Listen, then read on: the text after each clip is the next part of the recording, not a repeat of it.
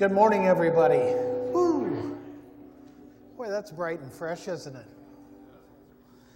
It's good to see you this morning. I'm so happy that you are here. We're going to have a great church service today, and and I don't know what you've been going through this week or what you got coming up next week, but God is your answer, that's for sure.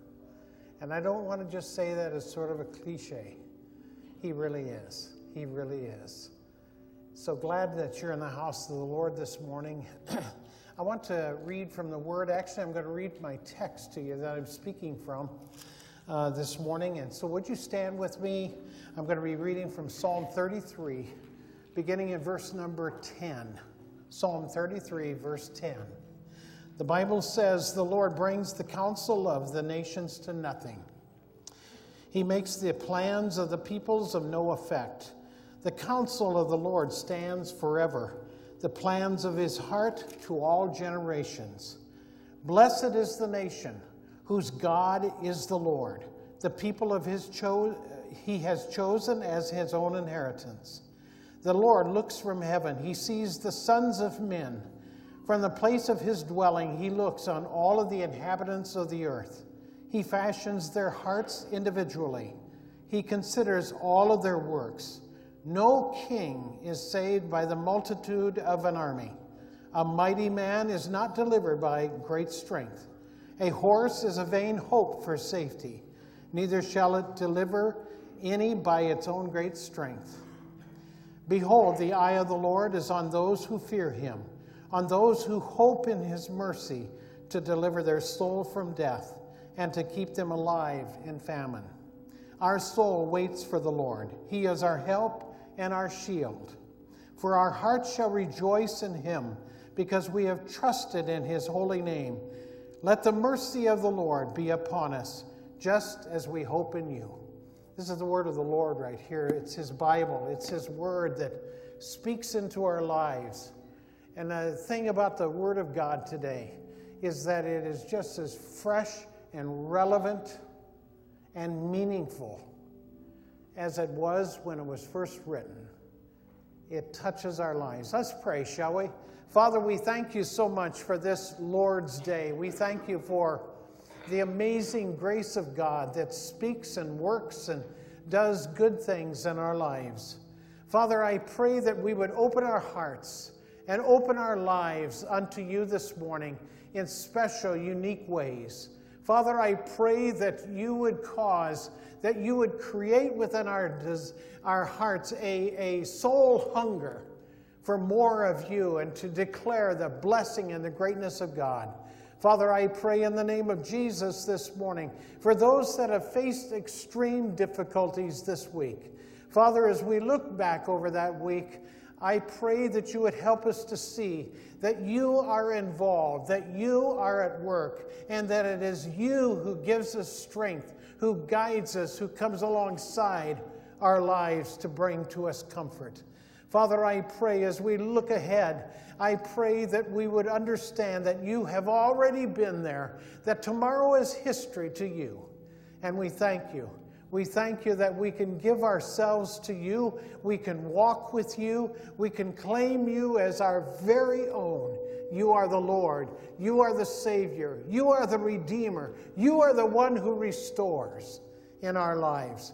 And so we thank you today, all in the name of Jesus Christ the Lord. Amen. Amen. Please back to Psalm 33. Just the one verse I want to reread to you this morning. Psalm 33, verse 12 Blessed is the nation whose God is the Lord, the people he has chosen as his own inheritance. I had designed this message to speak last Sunday, and then we basically kind of, sort of uh, a few days before that, deferred to Earl, who shared the word with you last Sunday, and he did a good job, didn't he? He did. Good job. And our clipboards came on Monday. Can you believe that? I, I, know that uh, I, I, told Earl, I said, we're handing out clipboards uh, so we can adjudicate this message. And unfortunately, the clipboards didn't show up until Monday. And so we're unable to do that. So we need to make another way for you to do this so we can really take a, you know, you're not going to be here that much longer, probably another month or so. So we need to get in our shot. so, anyway,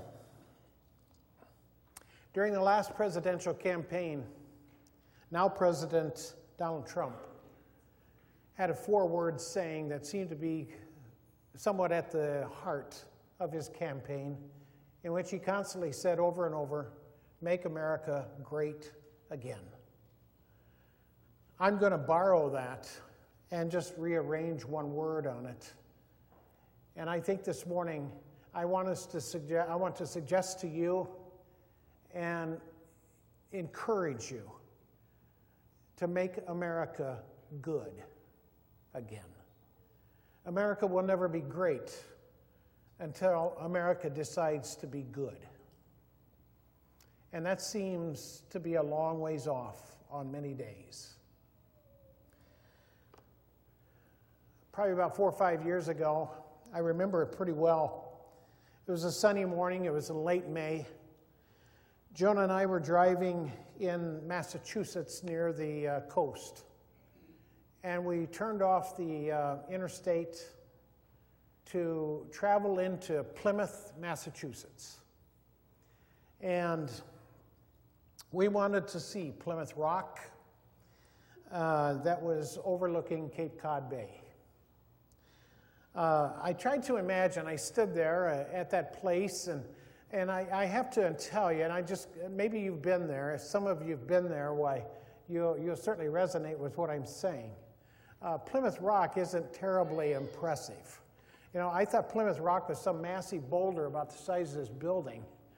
And actually, it's a small rock that one decent guy could probably pick up and cart off. I'm surprised somebody hasn't stolen it by now. But um, nevertheless, it, that didn't matter so much to me. And I stood there and I looked out over Cape Cod Bay. And I tried to, I tried to get it into my mind what it must have been like on a similar day in 1620 when that small group of pilgrims and the boat they were on, the Mayflower, touched the shore. And they walked off that boat and took the first steps in a brand new land that would one day be called America. I tried to just sort of try to capture a bit of that in my mind. And as we stood there and we were looking Plymouth Rock, the bay, off to our left was a life-size replica of the Mayflower that was permanently uh, moored at a, uh, at a special, uh, special dock and everything for that site. It was a very difficult, a very stressful, a very dangerous journey from England to America. This was not an easy trip. Many of the pilgrims had died on that trip. Many had become sick, and virtually all of them were hungry. It was a perilous journey, to say the least. And these brave people sailed to America for one purpose. And prior to them getting off the ship, while it was still in Cape Cod Harbor, or Cape Cod Bay, they gathered together the leaders on that ship and signed, each one of them signed what is called the Mayflower Compact. And the conclusion of that Mayflower Compact are these words To the glory of God and to the advancement of the Christian faith. And they established the Commonwealth on those words. That's why they came. It's interesting today, it's interesting for me and perhaps others. We're living in a day of what I call revisionist history. We like to revise history, to perhaps make it fit in some way a, a political leaning, a, uh, a desire, or a design that somehow we have in our own mind, our heart. The pilgrims landing at Plymouth Rock is one of those moments that has not escaped the revisionists. It is said of these pilgrims they came because uh, of a quote, and I quote this out of, his, uh, out of a history book impelling curiosity. Now, I will tell you this George Carver and James Brad, or William Bradford would never agree to that. These people left their homes, their surroundings, their security in England to travel across the North Atlantic in small wooden boats, and they did so for the advancement of the Christian faith, not just because they were curious. Fast forward nearly 200 and some years.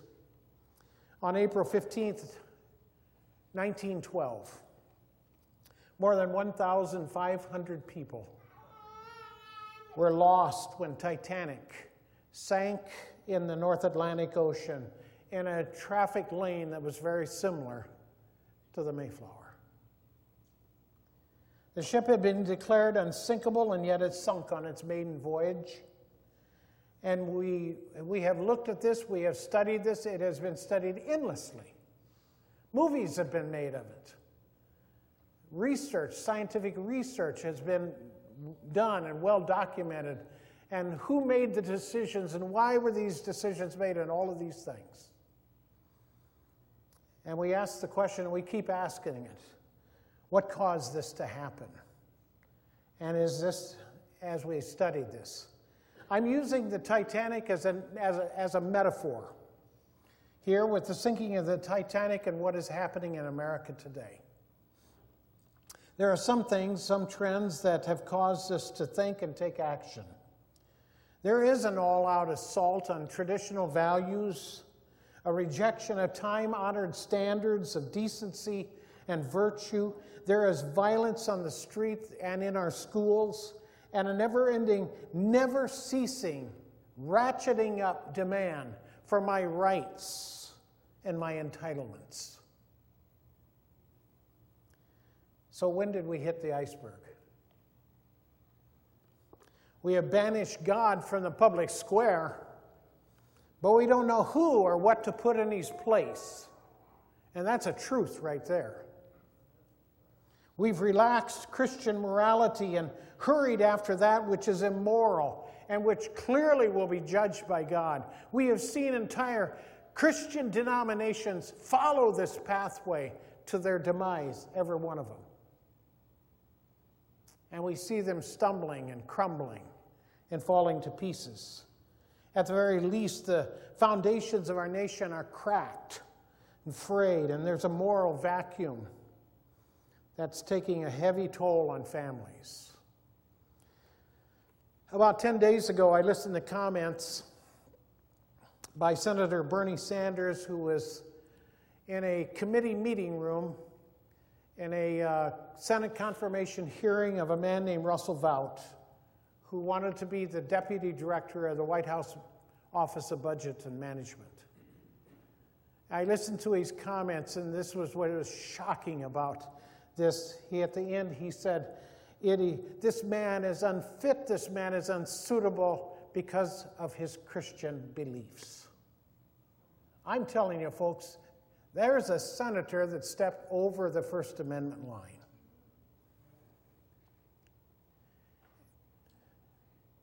I just wish I was in the U.S. Senate. I would have called for a censure vote on that senator. President Theodore Roosevelt declared this. He said, The teachings of the Bible are so interwoven and intertwined in our whole civic and social life that it would be literally impossible for us to figure to ourselves what life would be if these teachings were removed. Well, let me tell you, Mr. Roosevelt, we're moving in that direction and we have cleared them out. And we're doing it as fast as we can of removing these teachings, of removing these values, and removing these things from our lives the Lynde and the Harry Bradley Foundation made a detailed study of our country and where we have been and where we have headed. And here's a part of their final statement and their summation of that entire study. I quote to you It says, America is facing an identity crisis. The next generation of Americans will know less than their parents know about history and the founding ideals. Many people are more familiar with what divides us than what unites us. You see, the thing about America is this, and I think, I think there are some people that understand this. America isn't like any other country in the world. America is an idea. It's an idea. It's not just a set of people, it's not just a set of commerce, it's not just a form of government or it is an idea. And it must be learned by every generation. And it constantly must be learned. The death and the destruction that happened during the reign of the Nazis in World War II and the killing fields of Cambodia were both a result of people being enslaved. And before you can enslave people, you have to get rid of, you have to neutralize the highly educated, the professionals, the teachers, the ministers, and anybody else who would dare stand in the way of that ideology. They have to be eliminated, and that's exactly what happened. Ronald Reagan said in his farewell address to the American people if we forget what we did, we won't know who we are. He went on to say, I am warning of the eradication of the American memory that could ultimately result in the erosion of the American spirit. Interesting, prophetic. Harvard University was founded in 1636. It was the first university or college founded in the New World, just 16 years after the pilgrims landed at Plymouth Rock. First to organize. Its motto was simple. I can't hardly believe this, folks. But their motto was this truth for Christ and for the church. Can you believe that? Harvard basically was organized to produce people who could be ministers and missionaries who could rightly divide the word of truth to the nation. How far we have traveled. The ivy that now covers the walls and the buildings of Harvard and Yale and Princeton and others have also covered to Christ, truth for Christ and for his church. This is a little bit of history today, huh? Well, it's been a long time since some of you have been in high school. I got to be honest with you, I learned this in junior high school. I mean, middle school.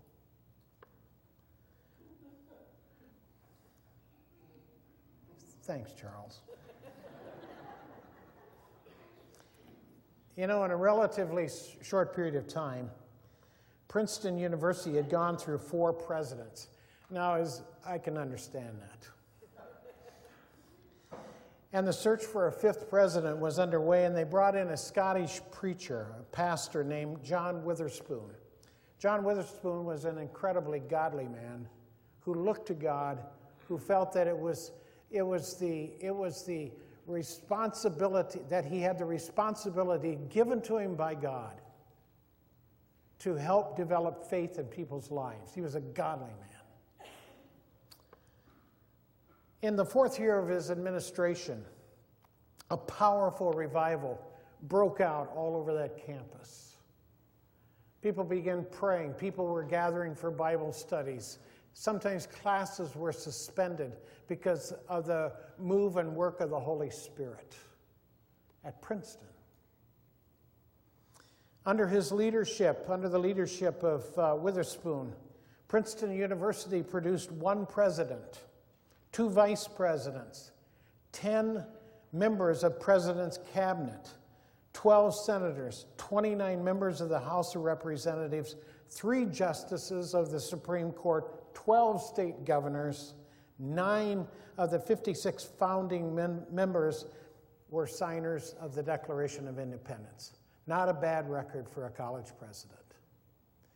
One of those persons that was profoundly influenced by Witherspoon was a young man, 35 years old. His name was James Madison.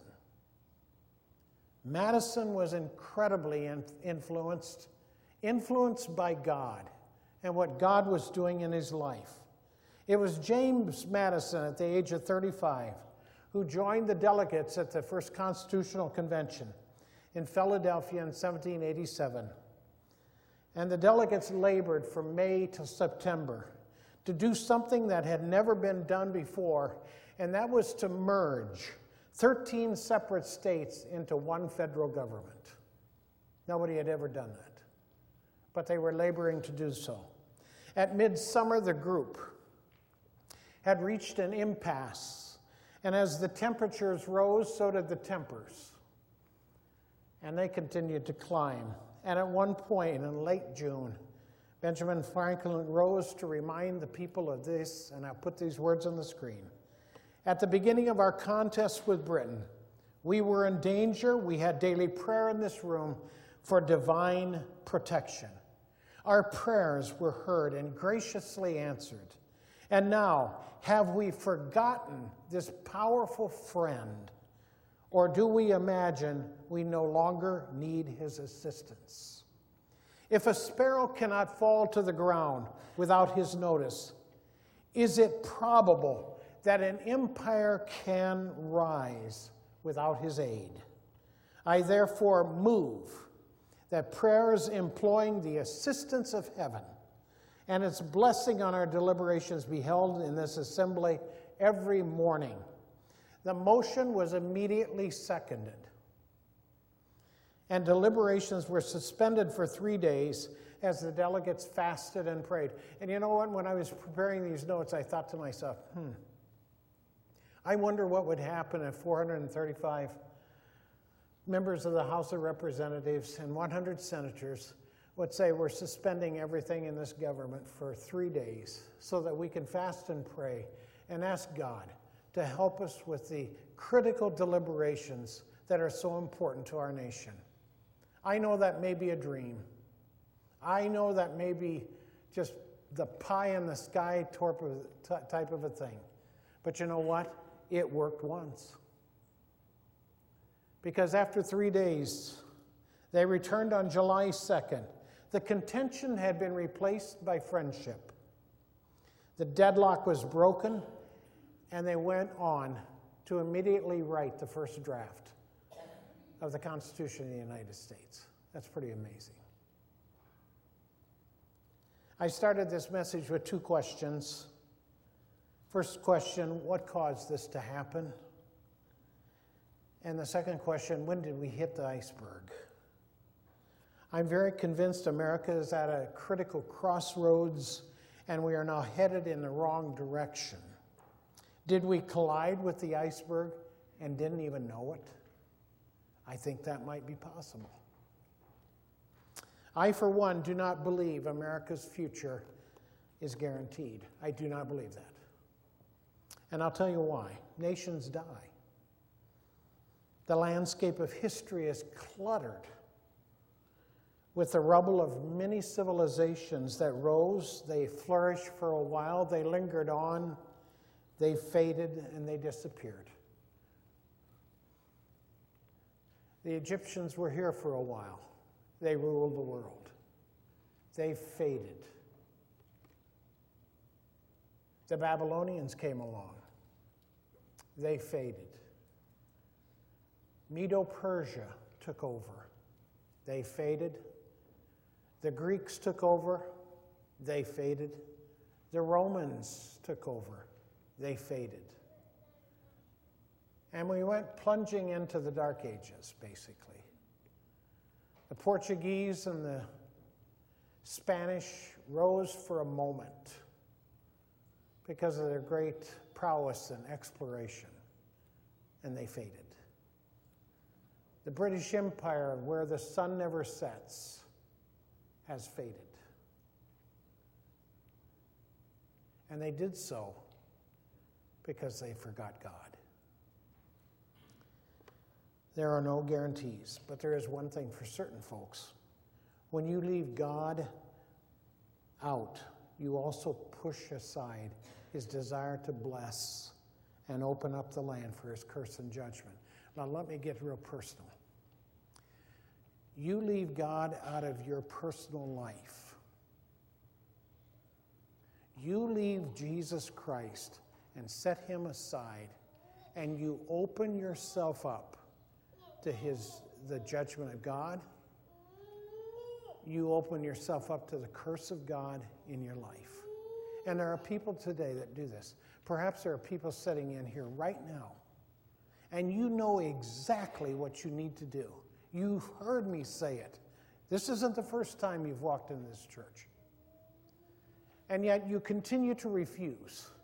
You continue to refuse to submit yourself unto God. Now, I'm going to tell you one of the reasons why. It's because of pride. I can do it my way. And that's why we're in trouble today. A prideful spirit is going to lead to destruction.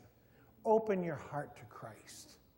For heaven's sakes, you can see the outline of history itself. You see what God has given us in His Word. Put those two things together, and you can find the answers to your own life. Allow God to govern your life. And the only way that can possibly happen in your life is through a personal relationship with Christ. I'm not talking about pray a little prayer at the end of the service and I'm okay. That isn't going to cut it for anybody. We're talking about repenting of sin. And you've heard me talk this before. We repent of sin. In other words, we turn our back on sin and we go in the direction of God. And we acknowledge Christ as our Lord and Savior. We receive Him, we respond to Him in our heart. He is the Lord, not just somebody that pick, we pick up on Sundays. He is the Lord of our life, He governs our lives. This is when things will turn around in your heart, turn around in your life. Psalm 33, verse 12. Blessed is the nation whose God is the Lord, the people whom he has chosen as his heritage. Daniel Johnson is a friend of mine. Daniel, I've known him for several years.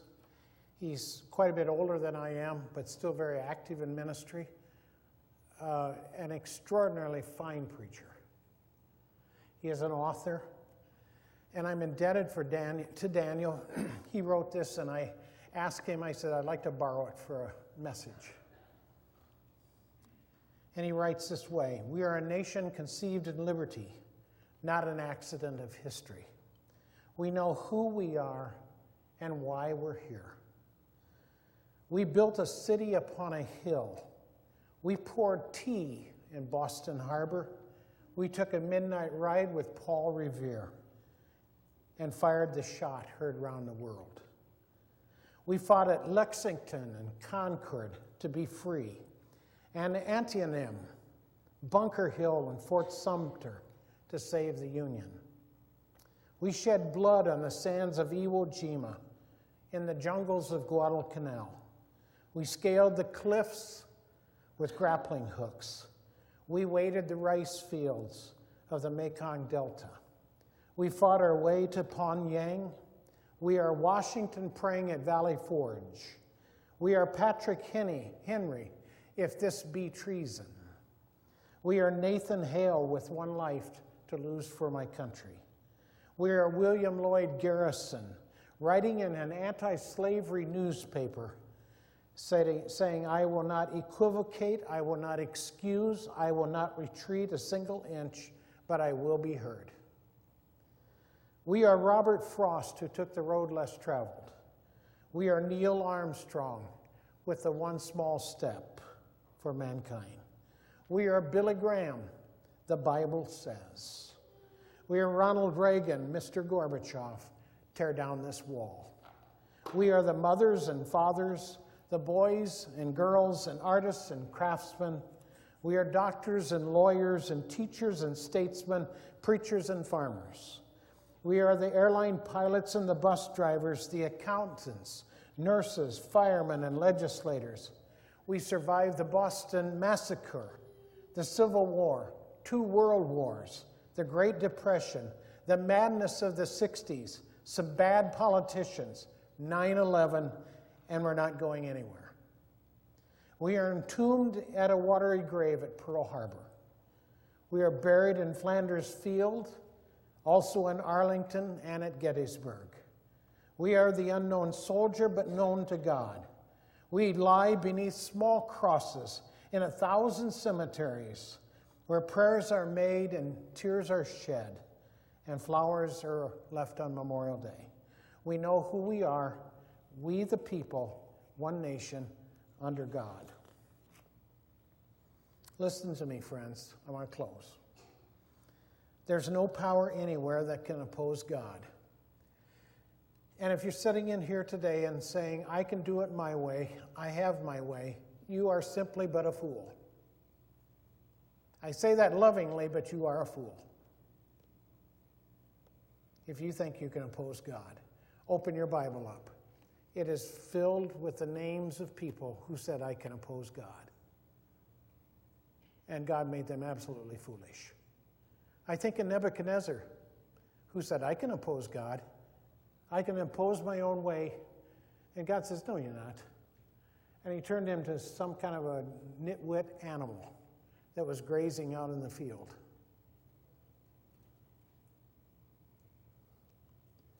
You can rule against God from the bench of the Supreme Court. You can remove every vestige of the Ten Commandments from all of the properties of this land. You can pass laws that ridicule the law of God.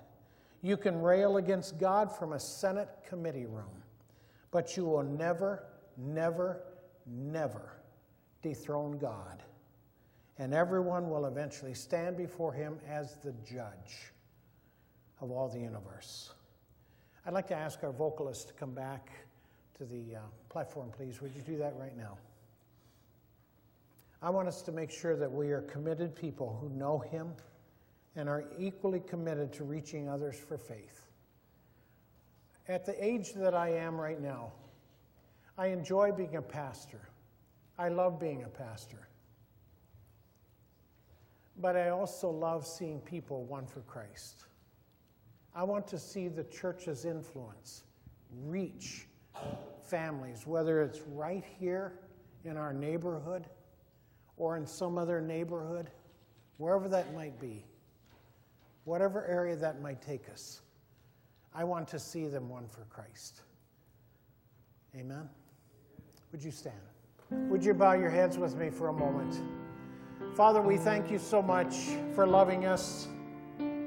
Father, we do believe that you still love America and you love your church. But Father, I pray today, let this be a day and let this be a moment in which we make the necessary adjustments, not only nationally, but within our church and within our personal lives, that we will follow Christ and that we will follow him without fail. Father, I pray today in the name of Jesus for people in this room, people that may need to really, honestly, thoroughly, simply say, I need Christ in my life, and I need to repent. I need to turn away from the life I'm living. I need to repent. Father, I pray for somebody today to make that all important, incredibly important decision and then ask them to pray, Jesus Christ, come into my life and my heart. I believe totally on you and you alone for my salvation. I believe you died for me and I believe you rose from the dead.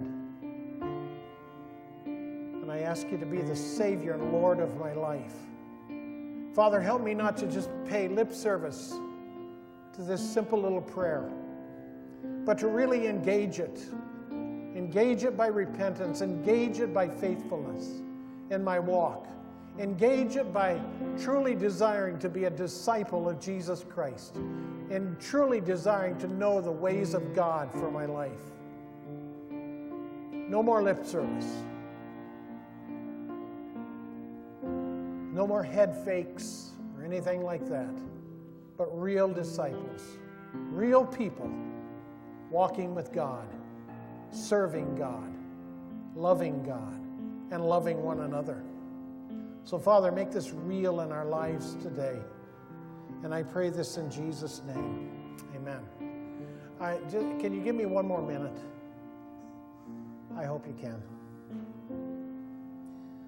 There's a question I, I just sort of, after I finished this uh, message, and I, and I think I, I needed the time that Earl gave me because I was unsatisfied with the close. Because there was still a question in my head how do you walk in victory? I never said anything about that. I want us to hear we are children of the light, we are children of the day. That's who we are. That's what we are. I think we must guard against allowing the world to squeeze us into, our, into its mold. And I'm telling you what, that's an everyday, every minute action. If you let your guard down, I think on one day, that squeeze, that pressure is there. We must refuse, listen to me carefully, refuse to walk in despair and spiritual emptiness. We are people that are filled with God. I have a hope. I have a future. I'm not going to walk around in despair. I'm going to walk around with the glory of God throbbing in my heart and reverberating through my life. How do we do this? It's real simple. We just simply look unto Jesus, who is the author and the finisher of our faith. Faith will always include a fight. Let me tell you something. Anytime you take one little tiny, infinitesimally small step of faith, it's going to, you may as well get your dukes up because it will involve a fight. Always. And it's our responsibility, saints of God, to shine the light of darkness in this world. Shine the light. And never let the enemy steal your joy and your victory. Never. Never. He may mess with you in a lot of different ways, but never let him take your victory. Never let him rob you of your joy that is in the Lord. Amen. Let's lift our hands. Father, may the Lord bless and keep every one of the saints of God this morning. Father, I pray especially this morning for people. I believe there's, you know, Father, I believe there's a couple people this morning that really prayed that prayer and they were earnest about it this time. They're not fooling, they meant it. Father, help them to walk a pathway of repentance and, and discipleship and victory. Father, cause your face to shine into our lives and shine into our homes and into the workplaces that, that we are involved with. Father, I pray, may that light then effervesce into a community, into other people's lives. And may the brilliance of Christ constantly be lifted up. Give us joy and victory as we walk out of this place this morning. In Jesus' name, amen. Amen. God bless you.